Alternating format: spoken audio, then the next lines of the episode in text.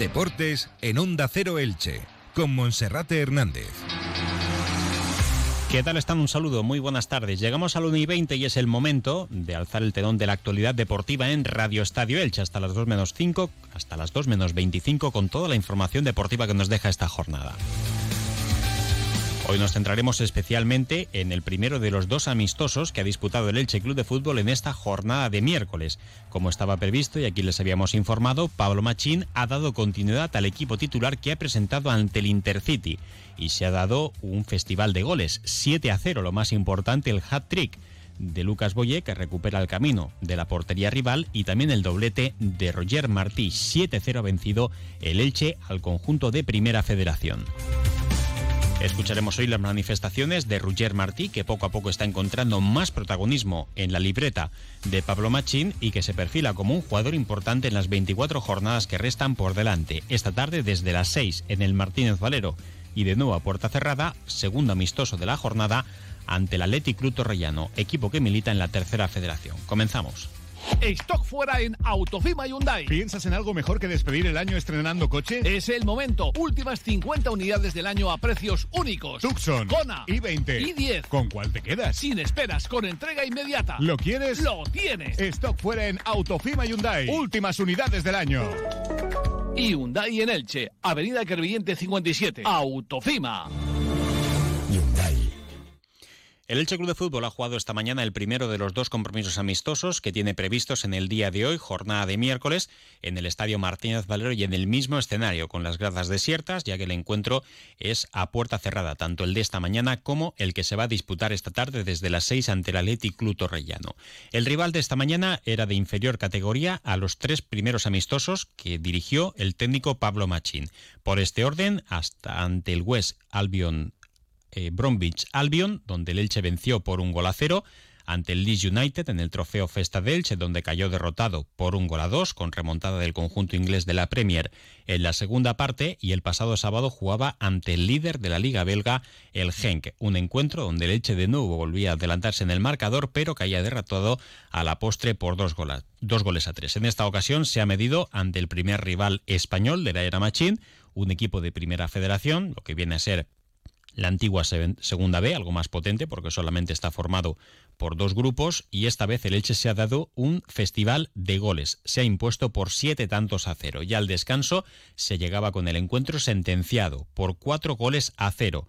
En la primera mitad, doblete de Lucas Boyé, también marcaba Roger Martí y Raúl Guti. En la segunda mitad llegaban los tantos, de nuevo de Lucas Boyé, también marcaba el Ibelton Palacios y redondeaba la cuenta del Elche Club de Fútbol Roger Martí. El equipo titular que ha presentado Pablo Machín ha sido el formado por el portero argentino Axel Werner entre los tres palos. Línea de tres centrales con el Ibelton Palacios, Gonzalo Verdú y Pedro Vigas. En la banda derecha, Josán Fernández. En la banda izquierda, Lautaro Blanco. En el centro del campo, Gerard Gumbau como pivote por delante de la defensa. Como volantes estaban Raúl Guti y Alex Collado. Y como pareja atacante, Lucas Boyé y Roger Martí. A priori, ese ha sido el dibujo, puesto como nosotros tampoco hemos podido presenciar el encuentro, nos tenemos que fiar todo a través de las redes sociales del Elche Club de Fútbol. Solo se ha producido un cambio, según ha informado el Elche, ha sido la entrada de Banechevic en la segunda parte, minuto 75, por Josan Fernández. En el banquillo solamente han quedado jugadores del filial y el resto de futbolistas de la primera plantilla quedan reservados para el amistoso de esta tarde. Quedan los Edgar Badía, Enzo Rocco, Diego González, eh, Carlos Clerc, Tete Morente, Omar Mascarey, Nico Fernández, Fidel Chávez, Domingo Esquina, Peremilla y Ezequiel Ponce. Esos son los futbolistas que a priori esta tarde tendrán minutos. Habrá que ver cómo se conforma la defensa porque solo hay dos centrales disponibles y ambos salen de lesiones, Enzo Rocco y Diego González, y para la banda derecha no hay efectivos. El Evento Palacios jugó ha jugado esta mañana como central derecho, Josán Fernández ha disputado 75 minutos y Paul Lirola en principio no, participará puesto que se encuentra lesionado. Así las cosas, Carles Marco podría jugar como jugador de la banda derecha como carrilero y en el trío de centrales también podría tener minutos Manu Coca. También destacar que Javier Pamí se encuentra lesionado ya que sufría esa lesión en el encuentro del pasado fin de semana disputado en tierras ilicitanas. Vamos a escuchar qué es lo que decía uno de los protagonistas del encuentro amistoso de esta mañana, Roger Martí, que marcaba un doblete, dos de los siete goles de su equipo. Estas eran las palabras del delantero valenciano. Sí, creo que es importante ¿no? volver a coger sensaciones sabiendo el reto que, que tenemos por delante y bueno, todo lo que sea sumar trabajo es bueno. Tú lo has dicho, un reto, pero el equipo está convencido de que se puede y se va a trabajar para ello. Sí, creo que el equipo está convencido, eh, llevamos un, unas semanas muy buenas de trabajo y bueno, cogiendo la idea que, que nos pide el míster, creo que, que, bueno, estos partidos son importantes para, para coger ritmo, para, para, coger todo lo que nos pide y creo que, que, el equipo está, está con ganas de que vuelva a la competición y, y afrontar este, este reto. Después del State de Oliva, muchos partidos de entrenamiento, hoy de hecho hay dos el equipo quiere llegar en las mejores condiciones a la vuelta de, la competición. Sí, estamos ya a las puertas de que, vuelva la competición y bueno, el equipo está muy bien preparado, eh, con muchas ganas, con ganas de darle la vuelta a la situación y estoy convencido de que lo conseguiremos. Y ya por último, Roger, día 20 Guadalajara, luego el 21 Atlético Madrid, los dos partidos, imagino que ya los tenéis en la mente. Sí, como te digo, al final ya queda poquito, tenemos muchas ganas de, que llegue el momento de volver a competir y, y bueno, eh, seguir trabajando esta semana que, que, nos queda por delante para llegar en, lo mejor, en las mejores condiciones posibles.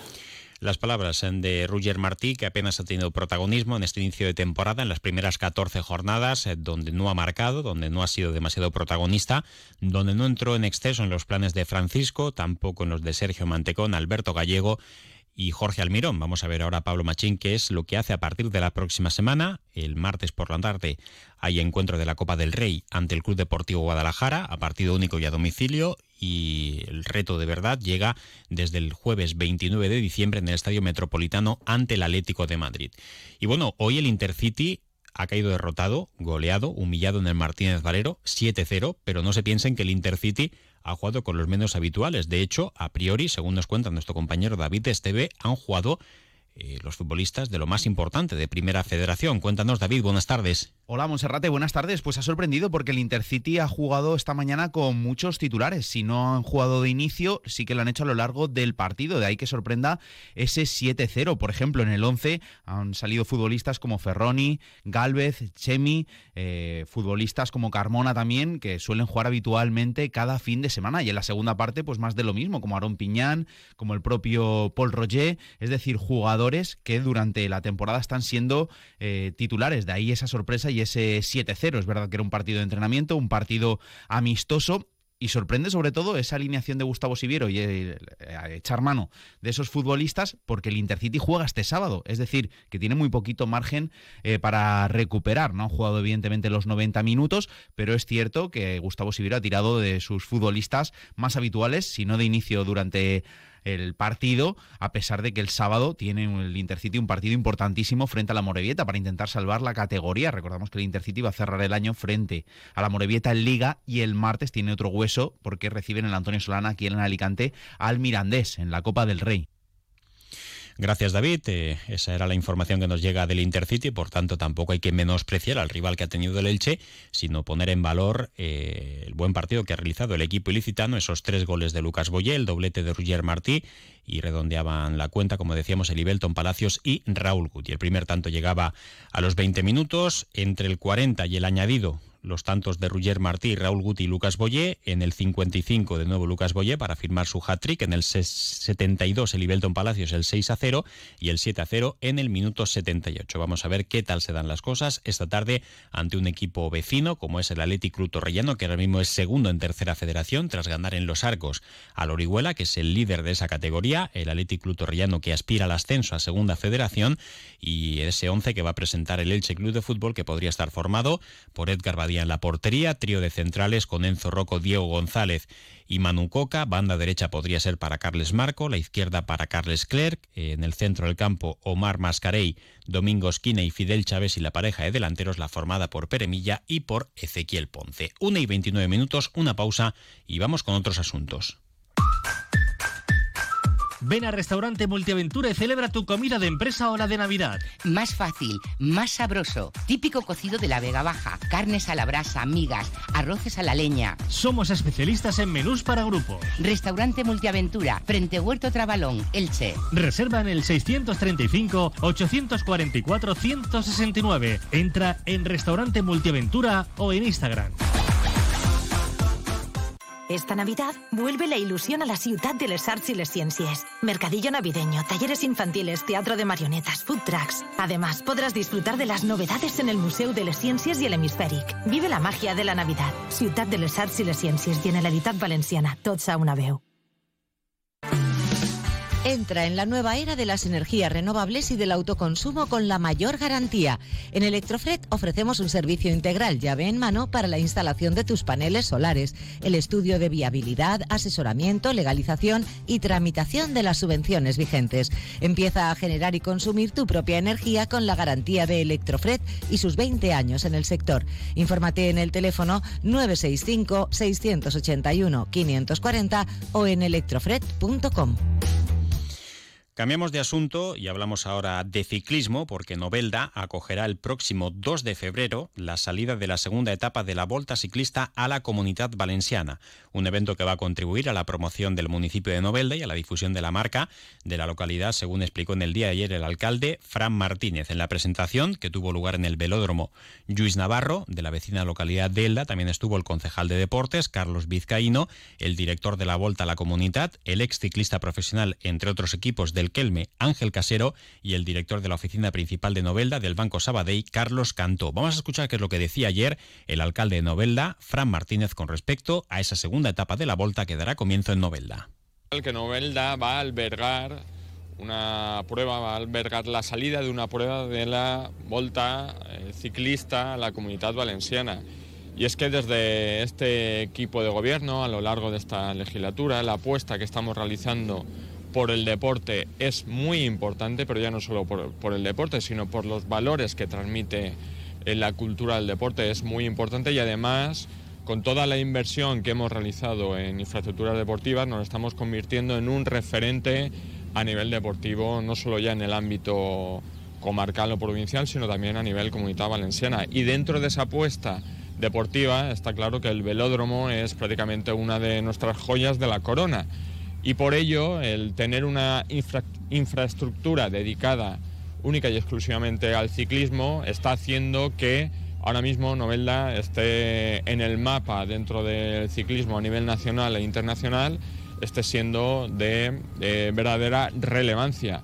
Y fruto de eso son diversas las eh, pruebas, competiciones que ya se están realizando, pero que en el próximo año van a ser muchísimas más y de gran importancia y muchísimo calado a nivel deportivo como es la Volta a la Comunidad Valenciana.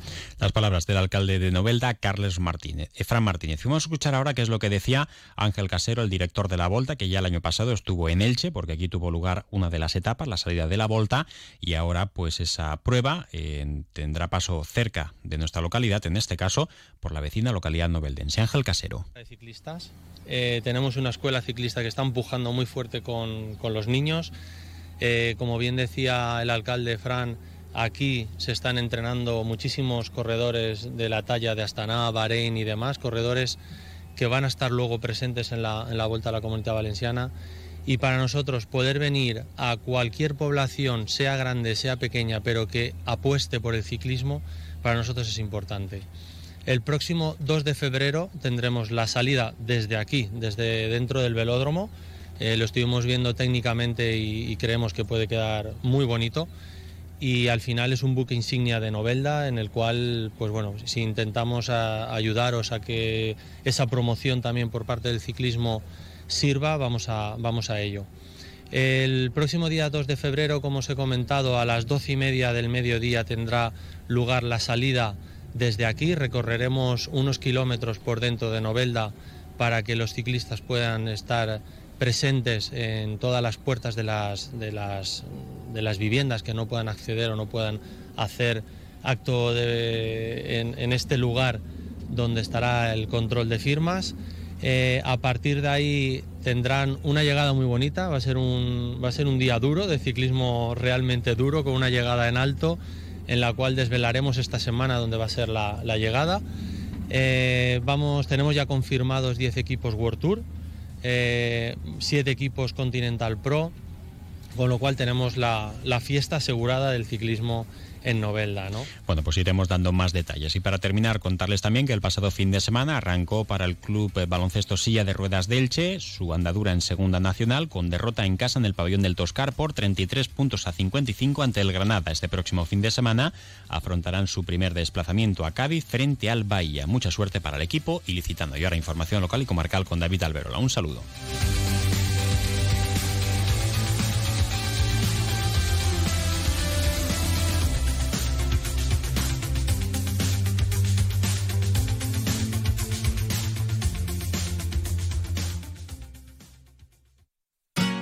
Comercial Persianera. Puertas, tableros, parquets, cocinas y bricolaje